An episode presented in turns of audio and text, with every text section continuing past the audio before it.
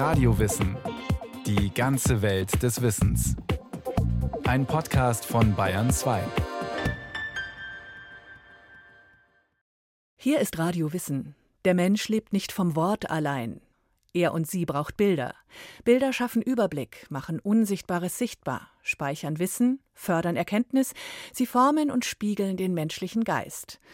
Darum haben Bilder die kulturelle Entwicklung nicht nur begleitet, sondern wesentlich vorangetrieben und beschleunigt. Hand, Hände, ich, du, wir. Ockergelb, schwarz oder weiß gefüllte Handsilhouetten, Hände, die Finger gespreizt, in Höhlen geborgen, die frühesten Bilder der Menschheit. Bilder. Gerahmter Blick, gebannte Zeit, beschworene Gegenwart. Janusgeschöpfe auf der Schwelle zwischen Schein und Sein. Sie wuchern auf Dingen, flimmern auf Monitoren, nisten in Büchern, springen uns an von Wänden herab. Bilder überall. Sie locken, schrecken, erklären, verführen. Manche flüstern, manche brüllen. Die einen sind redlich, andere lügen. Fünf Billionen Bilder lagern, grob geschätzt, auf Handys, Festplatten, in Datenwolken weltweit. Zwei Milliarden werden jeden Tag neu hochgeladen. Wie viele uns auf Plätzen und in Museen umgeben, wie viele uns als Plakate, Hologramme, Diagramme, Grafiken, auf T-Shirts, Flyern oder Tassen umwimmeln, ist nicht annähernd zählbar. Moment. Skulpturen, Fotos, Handabdrücke, Felskritzeleien, alles im selben Topf. Was ist denn nun ein Bild und was nicht? Darüber grübeln unterschiedlichste Fachrichtungen. Jede setzt eigene Schwerpunkte, jede prägt eigene Definitionen. Einen kleinsten gemeinsamen Nenner gibt es dennoch. Danach ist ein Bild ein flächiges oder räumliches, bewusst für die visuelle Wahrnehmung hergestelltes und meist materielles Objekt – das aber auch elektronisch erzeugt sein kann. Ob gemalt, geritzt, geschnitzt, getöpfert oder geknipst, spielt keine Rolle. Wir sind bildversessen, bildgläubig, bildhörig. Bilder sind Teil unserer individuellen und kollektiven Existenz. Und sie gehören uns allein. Kein Tier stellt Bilder her. Das tut nur Homo pictor, der bildproduzierende, bildkonsumierende Mensch. Wie lange das mit uns und den Bildern schon geht, ist ungewiss. Die frühesten bekannten Handabdrücke entstehen vor gut 60.000, die ersten Malereien, Ritzungen, Figuren vor rund 45.000 Jahren. Weil die Bilder überall zur selben Zeit auftauchen, ist ein einzelner Ursprungsraum ausgeschlossen. Und was den frühsteinzeitlichen Bilderboom auslöst, lässt sich allenfalls mutmaßen. Auffällig ist nur, dass er in einem Zeitraum auftritt, in dem die menschliche Sprache als endgültig ausgereift gilt. Die ausentwickelte Sprache treibt die kulturelle Evolution voran.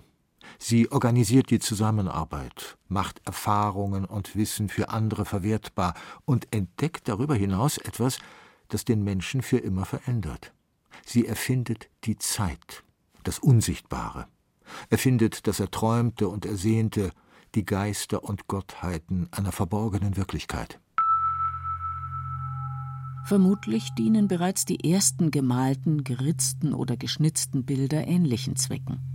Sie zeigen Dinge der sichtbaren Wirklichkeit, Tiere, Jäger, Waffen, aber auch seltsame Mischwesen, gehörnte, geflügelte, Löwen und vogelköpfige Gestalten, halb Mensch, halb Tier. Wer diese Urbilder macht, welchen Zweck sie haben, ist eine offene Frage. Weitgehend unbestritten ist nur, dass sie nicht als Darstellung eines Gegenstands oder eines Wesens, sondern als der Gegenstand und das Wesen selbst wahrgenommen wurden. Dieses magisch-metaphysische Verständnis prägt die längste Phase der Bildgeschichte, sagt Jakob Steinbrenner vom Institut für Philosophie der Universität Stuttgart. Das war sozusagen die frühe Funktion von Bildern, dass die Person oder unter Umständen, dass der Mammut präsent war. Die Vorstellung, dass dieses Bild nur ein Zeichen ist oder nur eine Repräsentation, ist eine Auffassung, die erst in der Antike zu finden ist. Preis dir, Amun-Re, Herr von Theben, Herrscher, Schöpfer von Himmel und Erde, göttlicher Gott. In altorientalischen und altägyptischen Kultbildern kommt die magisch-metaphysische Bildauffassung voll zum Tragen. Die Statuen repräsentieren die Gottheiten nicht symbolisch, sie sind die Gottheit selbst. Als göttlicher Leib nehmen sie Besitz von Land und Menschen. Der Boden, auf dem sie stehen, ist heilig. Sie werden durch Tabus geschützt, werden gekleidet, umsorgt und ernährt. Dass die Götterbilder zu essen bekommen, dass die zu trinken bekommen, ist ja die Vorstellung, dass diese Götter tatsächlich da sind und auch dieses Essen und dieses Trinken wertschätzen. Aber ich glaube, dass die Menschen tatsächlich glaubten, dass die Bilder immer selbst sind, was dargestellt ist. Die vertraute Bildformel des Herrschergottes bietet zwei zukunftsweisende Vorteile. Zum einen weiß der Betrachter auf einen Blick, wie die Welt geordnet ist. Zum anderen lässt sich das Grundmodell nahtlos vom himmlischen auf den weltlichen Machthaber übertragen. Re hat den König eingesetzt auf der Erde der Lebenden, um Recht zu sprechen und die Götter zufriedenzustellen, um die Weltordnung zu verwirklichen und das Unrecht zu vernichten. Das Bildnis des Herrschers macht einen Besitzanspruch geltend und ist selbst Herrschaftsträger.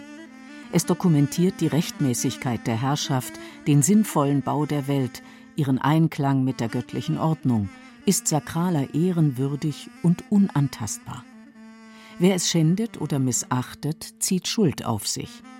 Die Vorstellung, dass das Bild des Herrschers mehr als ein bloßes Symbol staatlicher Autorität ist, wirkt bis in die Antike nach. Diese Kaiserfiguren, die in den Amtsstuben des Römischen Reichs standen, das war ja nicht nur ein Bild von dem jeweiligen Kaiser, sondern der Kaiser war präsent. Ja. Und wenn Recht gesprochen wurde, hat nicht der Richter Recht gesprochen, sondern, wenn man so will, hat der Kaiser selbst durch den Richter gesprochen. Die bildliche Inszenierung weltlicher Macht trotzt allem Wandel. Karl der Große zeigt sich auf Münzen als römischer Kaiser, Buchmalereien beglaubigen das Gottesgnadentum mittelalterlicher Könige, Ludwig XIV. schwebt als Apoll auf Deckengemälden, Lenin weist den Weg, Mao grüßt die Zukunft. Dennoch darf die lange Fortdauer einer bewährten Bildformel nicht überdecken, dass sich die Idee vom Bild als magisch-metaphysischer Präsenz zunehmend auflöst. Schon in der Spätantike weicht sie einer immer deutlicher symbolischen Auffassung. Das gilt jedoch nicht für alle Bilder. Ausgerechnet das Christentum, das in seiner Frühphase jede bildliche Darstellung Gottes ablehnt, entwickelt nach und nach einen Bilderkult, den die Ostkirche als heidnisch bekämpft. Den Anlass liefern Heiligenbilder, die mit Weihegaben überhäuft, gottgleich angebetet und zur Dämonenabwehr eingesetzt werden. Das ist Götzenverehrung, Idolatrie. Gerade darum hat das Judentum ja ein Bilderverbot ausgesprochen, denn diese Praxis schreibt dem Bild Zauberkräfte zu, macht es zu einem okkulten Gegenstand, der hofiert, besänftigt und beschenkt wird, um Wunder zu erwirken. Ende des 8. Jahrhunderts klärt Rom nach langwierigen heftigen Debatten die Bilderfrage zumindest für den Bereich der lateinischen Kirche. Anbetung gebührt einzig Gott, Verehrung ziemt indes auch dem Heiligenbild, sofern sie nicht dem Gegenstand, sondern dem Gemeinten gilt und die Andacht fördert. Damit ist im Westen der Weg frei für eine Entwicklung, die mehr und mehr das ästhetische, handwerklich gut gemachte des Kunstwerks feiert. In der Renaissance hat keiner mehr davon gesprochen, dass man Gott selber sieht, sondern man hat den Maler dann gefeiert für seine realistische Malerei. Ja. Wenn wir Giotto sehen, fällt es so leichter an realistische Malerei zu denken, aber für die damaligen Menschen, das war wirklich extrem realistisch, aber ihnen war klar, dass sie nicht Jesus selbst sehen, sondern sie sehen nur ein Bild. Die Renaissance betont nicht allein den Kunstcharakter des Bildes, sie revolutioniert auch die Bildproduktion und den Bildkonsum. Bis ins Spätmittelalter sind Bilder kostbare Einzelstücke. Einen Maler, Bildhauer, Schnitzer zu beauftragen, ist dem Adel und der Kirche vorbehalten. Allmählich machen sinkende Papierpreise, steigender Wohlstand, vor allem aber das Aufkommen des Holzschnitts und die Erfindung des Kupferdrucks zunächst Andachtsbilder, später auch Einblattdrucke für viele erschwinglich. Der rasant wachsende Bedarf erzeugt einen florierenden Markt, das Käufer- und Themenspektrum weitet sich aus, das reproduzierbare Bild wird Massenware. Der Mensch, das Augenwesen, braucht das Bild, sagt schon Leonardo da Vinci. Aber warum und wozu? Was macht uns so bildversessen? Ästhetische, magische, spirituelle und politische Bedürfnisse reichen einfach nicht aus, um unseren unstillbaren Bildhunger zu erklären. Was ist es dann? Ich glaube, wir tun mit Bildern sehr, sehr viele unterschiedliche Dinge. Und viele von diesen unterschiedlichen Dingen können wir mit Bildern viel besser oder können wir überhaupt nur mit Bildern tun. Bilder schaffen Ordnung und Überblick. Sie helfen uns, abstrakte Zusammenhänge zu begreifen, Wissen zu speichern und weiterzutragen. Baupläne, Zeichnungen, Skizzen, Karten, Schautafeln machen komplexe Aufgaben beherrschbar. Sie bündeln, strukturieren, vereinfachen die Kommunikation und bringen auf den Punkt, was in der sprachlichen Darstellung verschwimmt. Kurz, Bilder sind praktisch. Wir können schneller etwas identifizieren aufgrund eines Bildes als aufgrund einer Beschreibung. Wenn wir jetzt schreiben, die hintere äh, Lasche an der rechten Drehschraube, kein Mensch versteht das. Ja? Wenn wir mit schönen Bildern sehen, wie ein Billigregal zusammengeschraubt wird, ist das einfach und gut verständlich darzustellen. Schnell, kompakt, auf einen Blick. Bilder präsentieren simultan, was Sprache schrittweise abarbeiten muss. Während ein Text seine Botschaft nach und nach zeitlich geordnet und syntaktisch gestaffelt entwickelt, ist das Bild auf einen Schlag präsent. Die Möglichkeiten der Visualisierung führen im 16. Jahrhundert zu einem rasanten Wissenszuwachs, der sich nicht nur dem Buchdruck, sondern ganz entscheidend auch einem massiv vermehrten Bildgebrauch verdankt. Sorgfältig und kenntnisreich illustrierte Werke erleichtern seither das Lehren und Lernen. Heute haben sich bildgestützte Verfahren als Standardwerkzeuge wissenschaftlichen Arbeitens breit durchgesetzt und sind beispielsweise in der Archäologie, der Medizin, der Physik, der Kunstgeschichte so unentbehrlich wie bei der Entwicklung von Maschinen oder Produkten. Kein Zweifel. Bilder sind in vieler Hinsicht mächtige Hilfsmittel. Wo methodisches Vorgehen, analytische Genauigkeit und begriffliche Klarheit gefragt sind, stoßen sie jedoch schnell an ihre Leistungsgrenzen, meint der Bildphilosoph Jakob Steinbrenner. Bilder können viele Sachen transportieren, die Texte nicht transportieren können und in vielen Kontexten können Texte oder Sprache etwas transportieren, was mit Bildern nur sehr mühsam, wenn überhaupt, transportiert werden kann. Denken Sie an komplizierte logische Zusammenhänge, an modale Zusammenhänge. Ja. Wenn er käme, würde sie eventuell darauf warten, aber nur, wenn sie wüsste, dass, wenn Sie das versuchen, im Bild darzustellen, wird verdammt schwierig. Bilder kennen keinen Konjunktiv, kein vorsichtiges Abwägen. Sie verkürzen, verknappen, spitzen zu. Das macht sie schlagkräftig, aber auch brandgefährlich. Dass sie zudem unbewusste Überzeugungen, Gedächtnisinhalte und Affekte aktivieren, prädestiniert sie zum Propagandawerkzeug par excellence. Hinter Märtyrer- und Erlöserbildern lassen sich Menschen seit jeher willig auffädeln. Kritiklos und massenhaft konsumiert machen Bilder sogar dumm, warnt der Philosoph Günther Anders schon 1956 in seinem Hauptwerk Die Antiquiertheit des Menschen. Das Hauptverhängnis unseres heutigen Daseins heißt Bild. Verhängnis deshalb, weil heute Bilder nicht mehr als Ausnahmen vorkommen, weil wir von Bildern vielmehr umstellt, weil wir einem Dauerregen von Bildern ausgesetzt sind – Anders attestiert der Menschheit eine unheilbare Ikonomanie, eine Bildgefräßigkeit, die Hirn und Augen verkleistert und auf Dauer ein postliterarisches Analphabetentum züchtet. Die Ursache der schleichenden, aber unausweichlichen Verdummung liegt in der Punktualität, im Inselhaften der Bildinformation.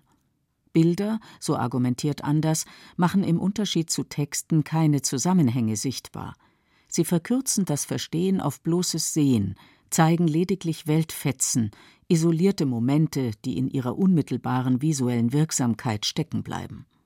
Am Ende erzeugt die Ikonomanie ein passives Voyeurtum, das uns nur vorgaukelt, informiert zu sein. Über kurz oder lang führt das inflationäre Abbilden der vermeintlichen Wirklichkeit zur Entwirklichung der Welt. Wir ersetzen unsere eigene Wahrnehmung durch visuelle Surrogate. Erst überlagern die Bilder die wahrgenommene Welt, dann lösen sie die Wirklichkeit auf in Reihen zusammenhangloser Momentaufnahmen, die kein Ganzes mehr ergeben. Am Ende der apokalyptischen Vision verwandelt sich der Mensch in jene Bilder, die er von sich und seiner Welt entworfen hat. Der Rufer in der Wüste. Seit jeher ein undankbarer Job. Günter Anders besorgter Blick auf die Invasion der Bilder ist erstaunlich hellsichtig. Ihr ungebremstes Wuchern und digital gedüngtes Aufschießen konnte er aber nicht stoppen. Unser Bildverbrauch explodiert, knackt Jahr um Jahr neue Rekordmarken und ersetzt vielfach schon probate Kulturtechniken wie das Lesen. Beschleunigt wurde die visuelle Übernahme des Alltags durch die Digitalisierung der Fotografie, hauptsächlich aber durch die Massenverbreitung der Handykamera. Derzeit besitzen rund 3,9 Milliarden Menschen weltweit ein fotofähiges Smartphone und knipsen damit geschätzte 1,4 Billionen Fotos jährlich. Wichtigste Bühnen und Treiber dieses unfassbaren Bildkonsums sind Plattformen wie WhatsApp, Instagram oder TikTok, deren Nutzer täglich etwa 1,8 Milliarden digitale Bilder hochladen. Jede Minute produzieren wir so heute mehr Bilder, als in den letzten 150 Jahren insgesamt aufgenommen wurden. Warum? Was macht das Bild so mächtig? Was zieht uns an? Ist es die schiere technische Möglichkeit? Kaum. Wir müssen tiefer graben, müssen etwas suchen, das in unserem Denken und Fühlen angelegt ist und von dort her die Lust am Bild befeuert. Kurz, wir suchen eine ganz besondere Beziehung, die unser Bewusstsein und das Bild zusammenschweißt. Hopp, hopp, hopp, Pferdchenlauf Galopp. Was unseren Bilderflirt im Innersten trägt, ist möglicherweise ein stummes Einverständnis, das der Kunsthistoriker Ernst Gombrich im Spiel eines Kindes mit seinem Steckenpferd wiederfindet. Ein Stecken zwischen die Beine geklemmt, ein angedeuteter Pferdekopf, ein paar Wollhaare und Griffe zum Festhalten, das reicht für einen wilden Ausritt, für Galopp und Trab und rote Wangen. Dazu muss der Stecken einem Pferd noch nicht einmal ähnlich sehen. Wenn das Kind nur reiten will, erledigt die Fantasie den Rest. Genau so, sagt Gombrich, funktioniert die uralte Komplizenschaft zwischen uns und den Bildern. Wir wollen uns ja auf das Bild einlassen. Wir wollen ja, dass anwesend ist und wahr ist, was es zeigt, erklärt Jakob Steinbrenner. Wir tun, als wäre echt, was wir sehen, und genießen die Illusion. Das Kind weiß natürlich, dass es auf dem Steckenpferd reitet und nicht auf dem Pferd. Und das ist eine bestimmte Art des Umgangs mit Bildern, den Kinder schon sehr, sehr früh lernen. Ja, guck mal, wie die Ente da schwimmt. Und das Kind weiß natürlich auch, dass die Ente da nicht schwimmt. Wir tun vor diesen Bildern so, als ob wir vor dem Ententeich stünden und die Enten sehen würden, aber wir sind uns natürlich bewusst, dass wir nicht die Enten sehen. Einen ergänzenden Erklärungsversuch für unsere Bildfaszination steuert der englische Philosoph Richard Walheim bei mit dem Begriff Twofoldness, auf Deutsch etwa Zweihaftigkeit oder Zwiefältigkeit. Der Gedanke dahinter ist, dass wir beides gleichzeitig wahrnehmen. Wir sehen im Bild die Blumenschale, aber gleichzeitig sehen wir im Bild auch das Material des Bildes. Wir sehen die Ölfarbe, ja. Denken Sie an Tizian, an die Dornenkrönung. Wir haben den Eindruck, dass hier eine Person diese Krone aufgesetzt bekommt, ja. Und gleichzeitig sehen wir das reine Material von dieser Malerei. Diese doppelte Sicht, dieses doppelte Sehen, ja, ist ganz entscheidend. Wir tun, als ob. Wir willigen ein in die Zwiefältigkeit von Material und Imagination von Körper und Geist. Die Doppelnatur des Menschen ist die Doppelnatur der Bilder. Von daher gewinnt das Bild seine ungeheure geistige, spirituelle und ästhetische Wucht. Wir glauben ihm, was es abbildet, betreten es als realen Raum, sind uns aber gleichzeitig seiner Künstlichkeit bewusst. Wir tun als ob, und alles wird möglich. Spieglein, Spieglein in der Hand, Wer ist am schönsten im ganzen Land? Am 13. September 2002 postet der Australier Nathan Hope in einem Online-Forum ein etwas schräges Foto von sich. Er hat es gerade mit seinem Handy aufgenommen. Das Bild ist verwackelt und Hope entschuldigt den Patzer mit einem Wort, das eine globale Blitzkarriere hinlegt. Sorry, ist halt ein Selfie. Selfie. Ein neues Wort, ein altes Phänomen. Ganz nebenbei hat Nathan Hope etwas gefunden und gleich auch getauft, das unsere Bildverliebtheit heute auf eine ungeahnte Spitze treibt. Arm ausstrecken, Stick ausfahren, Linse anpeilen, Klick und weg. Ein Knopfdruck, die ganze Welt sieht zu. Mein Leben. Ein Bilderbuch. Mein Essen, mein Auto, mein Urlaub. Seht her. Seht mich an. Seht mich. Ich poste, also bin ich meist leicht von oben aufgenommen, sieht besser aus. Aber im Ernst, was ist schlimm daran, etwas zu tun, das Promis immer schon konnten, sich steil in Szene setzen? Und außerdem, hat uns Gott nicht nach seinem Bild erschaffen? Erschaffen wir uns doch einfach selbst, als Bild für andere Bilder. Like, Dislike, gefällt, geht gar nicht. 93 Millionen Selfies schießen Menschen täglich. Ist das reine Eitelkeit? Ist es die vom Philosophen Anders prophezeite Bildwerdung des Menschen, die egomane Apokalypse? Oder nur das ganz normale menschliche Bedürfnis nach Aufmerksamkeit, nach Selbstinszenierung und Daseinsbeglaubigung? Mit Antwortversuchen mühen sich mittlerweile die unterschiedlichsten Wissenschaften ab. Solange die Klärung aussteht, könnte eine ganz pragmatische und provisorische Teiltheorie so aussehen. Selfies gönnen uns die optimale Selbstdarstellung, quasi den Director's Cut unserer Idealexistenz. Sie suggerieren die volle Kontrolle darüber, wie wir selbst uns sehen und von anderen gesehen werden möchten. Einfach nur bildhaft schön, ohne die Peinlichkeiten und Pannen, die unsere Alltagsperformance sonst so gerne ruinieren. Der Mensch und die Bilder. Wir haben uns verändert, das Wesentliche bleibt. Wir brauchen Bilder, weil sie das Verlangen nach dem Abwesenden, nach Mitteilung, nach Selbstdarstellung stillen. Weil sie in uns träumen, während wir schlafen, weil sie Unsichtbares sehen und dorthin blicken, wo sich das Rätsel des Daseins der Sprache entzieht. Vielleicht endet alles, wo es begann. Vielleicht sind die Handabdrücke auf Höhlenwänden nichts anderes als prähistorische Selfies mit einer altvertrauten Botschaft. Hand Hände. Ich, du, wir.